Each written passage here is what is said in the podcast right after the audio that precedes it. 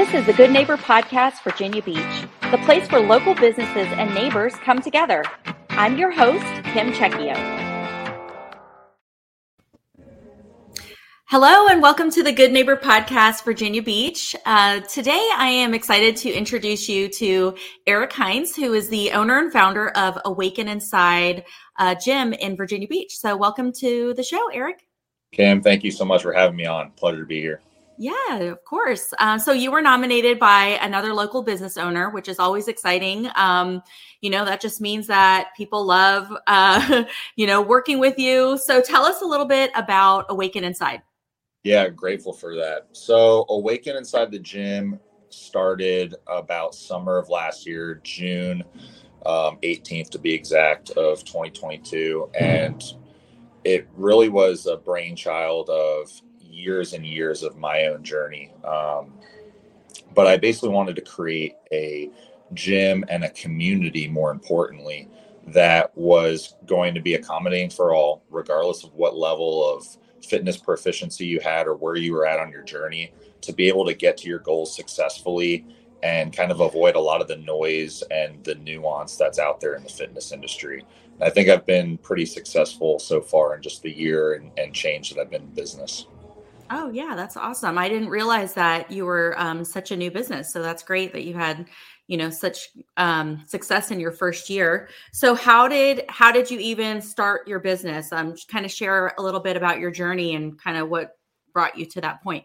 Yeah, absolutely. Um, it may have been a little bit after the pandemic. Um, I started kind of putting together um, the parts and pieces I knew I would need to start my business. And I was just like anybody else, I feel like, when they first start their business, unless you have a good mentor or a lot of um, co-workers that are in the entrepreneurial space, um, you kind of have to figure it out on your own. So I started an L L C, I got my bank account set up, I did all of those kind of introductory things.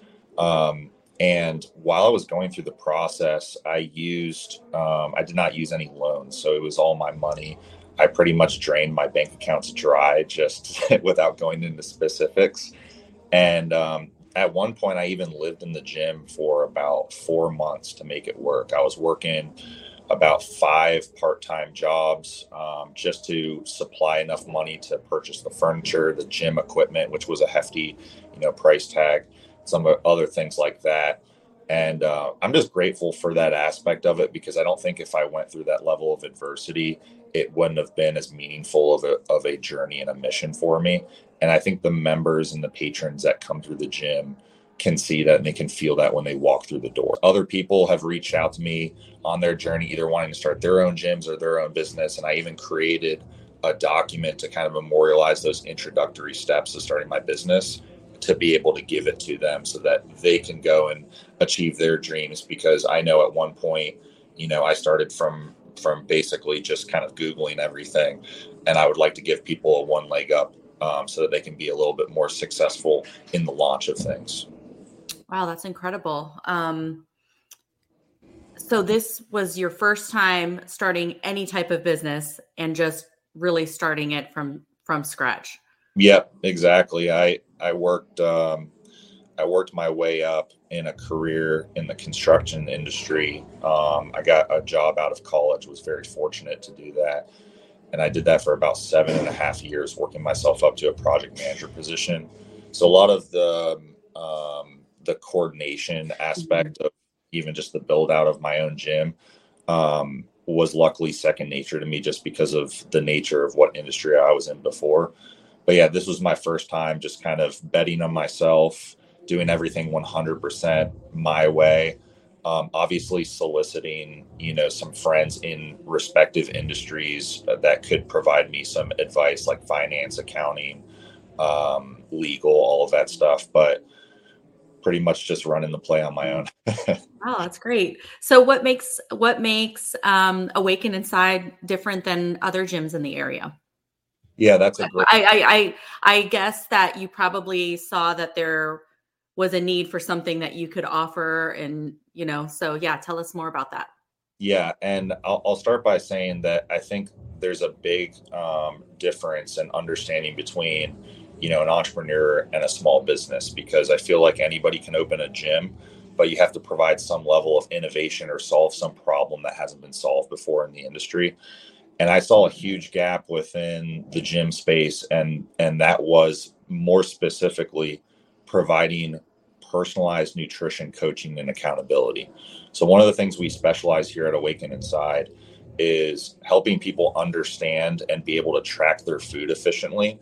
We do that within a challenge setting. So we have a very short-term goal, something like six to eight weeks, where we can get a client very achievable results. Um, but we don't lead with fad diets, restriction, or anything that's very typical of the fitness industry.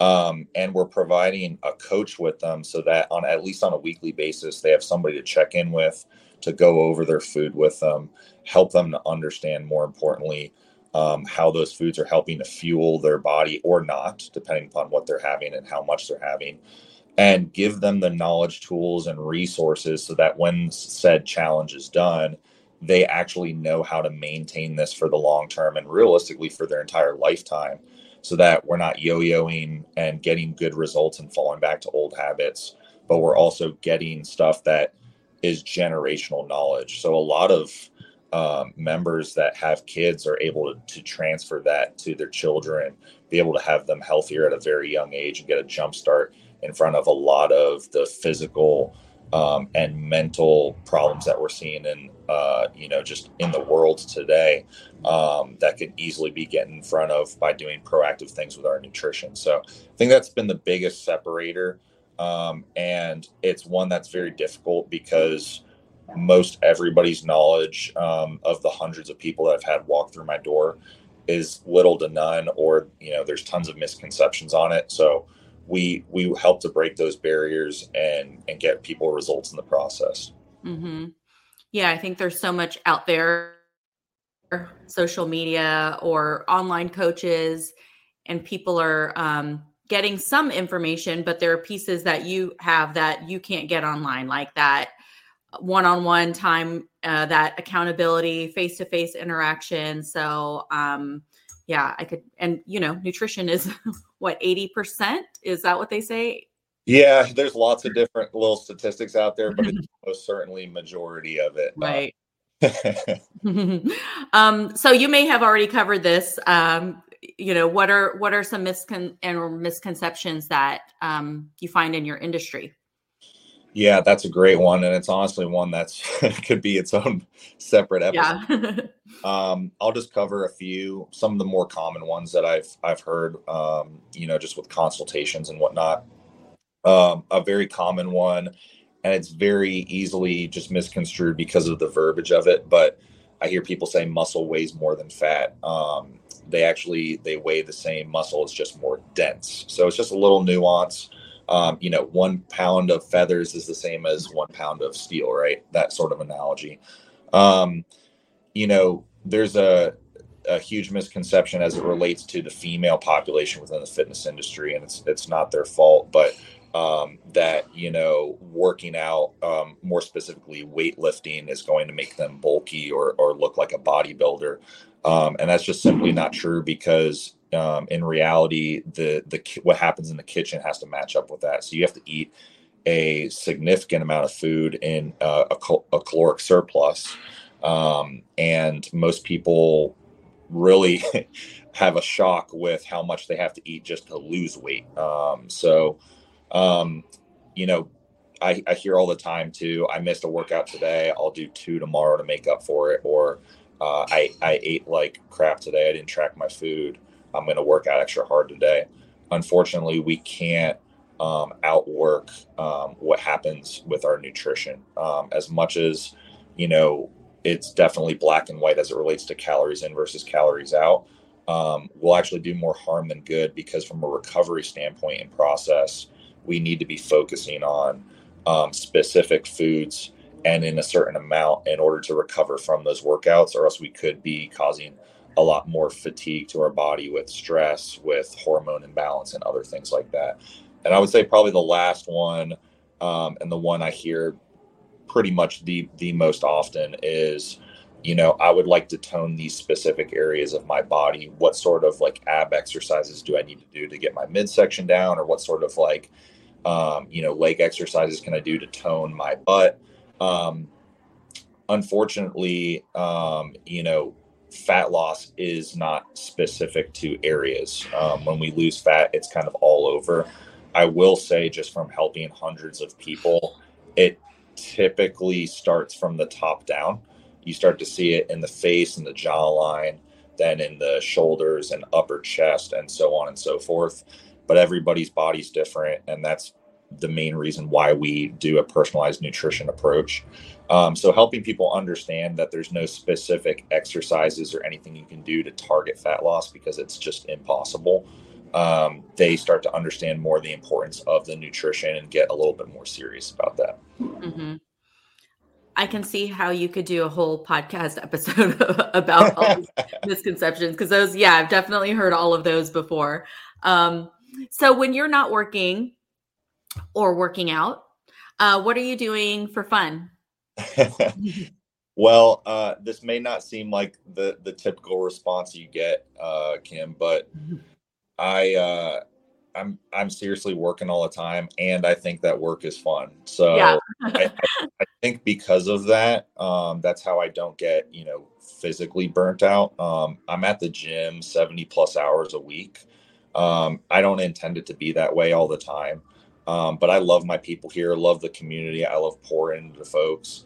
Um, even when I'm at home on the weekends, which is on Sundays, Um, I'm planning, I'm prepping. Not only am I doing my own meal preparations, but um, I'm scheduling posts. Um, I'm making sure social media is good to go. I'm scheduling announcements um, for my people, because I have a private Facebook group that we manage all our announcements and, and mini challenges and stuff. So there's a lot of legwork that goes into that. I would say probably the extent of like my quote unquote personal life outside the gym is um, exactly what you're doing. This is trying to support local and branch out in the community. Um, I try to do pop-up events for the gym. Um, I'll go to local coffee shops or eateries um, to, you know, explore um, new spots in the area that maybe I haven't tried before, and get out and just do community outreach. I mean, one of the big things that we do here at the gym is once a month, we'll do something in the community, whether it's going outside for a walk at the park as a as a tribe and picking up trash, or doing something, um, you know, that just volunteers our time and helps to give back in some way, shape, or form. So um, I would say that's probably the the closest you'll get to seeing me having any sort of um, free time out of the gym. But I love what I do so much that it doesn't seem like it's, um, you know, a, a job or a career. It's, it's more of like a hobby. Yeah. Well, you know, obviously I work with a lot of businesses and meet a lot of um, entrepreneurs, and that's kind of what I hear from. And, you know, that's when you know that you're definitely doing what you are passionate about, what you were meant to do. You're on the right path when, you know, that is fun work.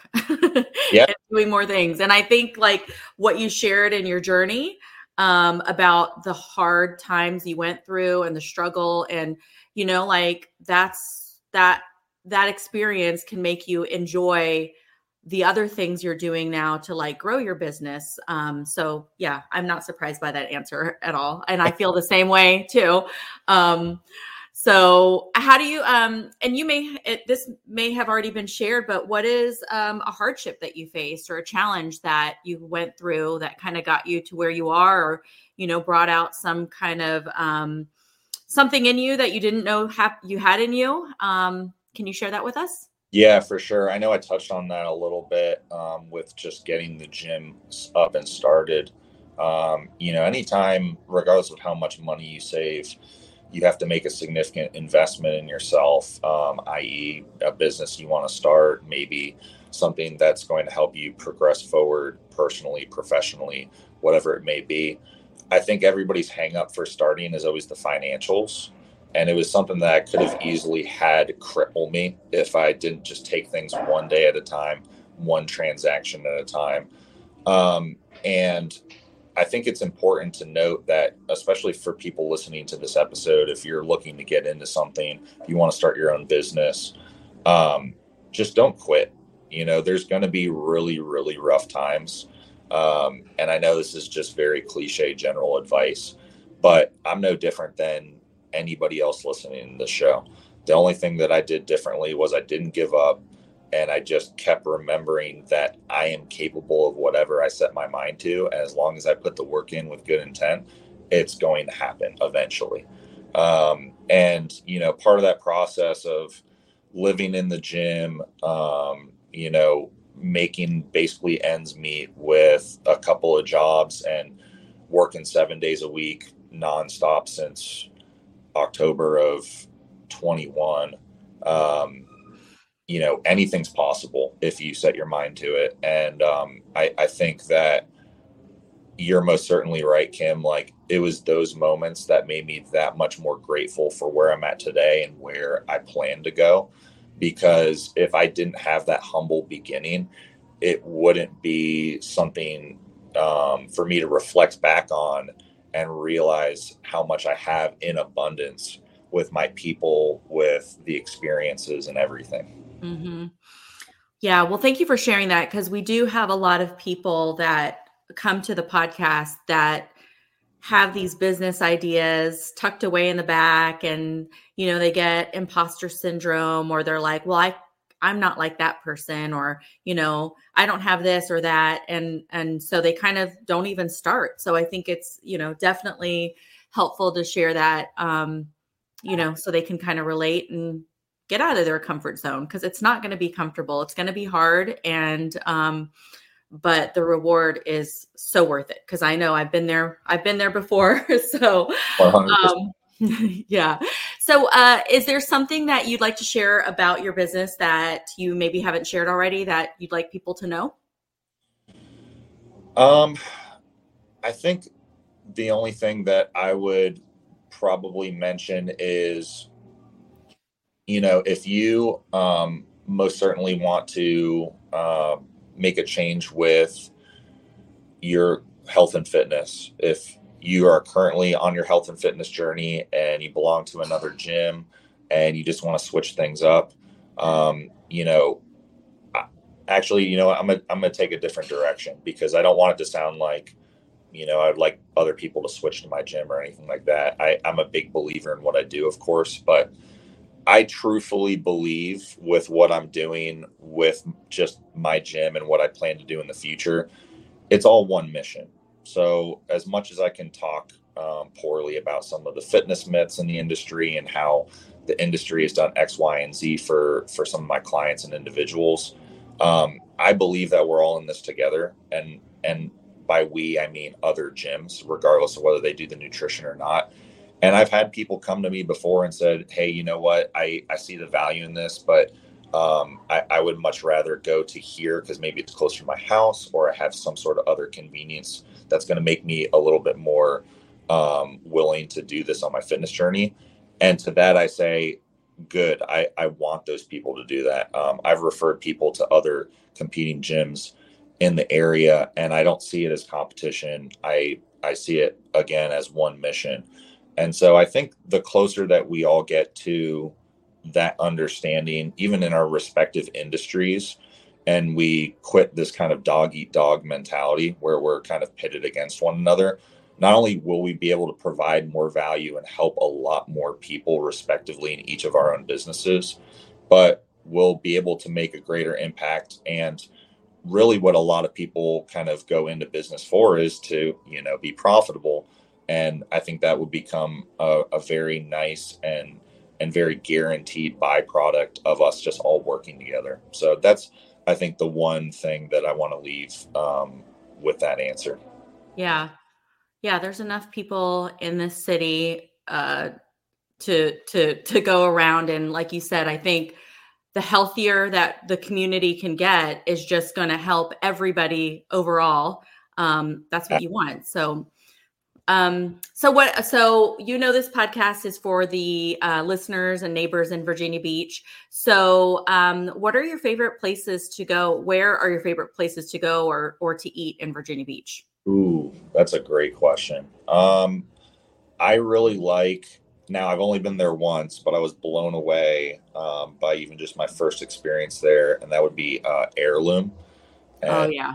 That's right over near the courthouse. Um, great, great spot. I don't personally drink myself, but their cocktails looked phenomenal. And I've heard so. I was uh, going to ask if you drink because their bartender, Sasha, is amazing. Okay. Yeah. yeah. But I'm sure she can make some mocktails because, I mean, she's super. Ooh. I had this really amazing, not to cut you off, but. You're fine. um, I had this amazing drink she made up on the spot. And I was like, I didn't realize she made it up on the spot. And she was like, yeah, I was, um, it reminded me of a drink I had at Taco Bell. No. And she, yes.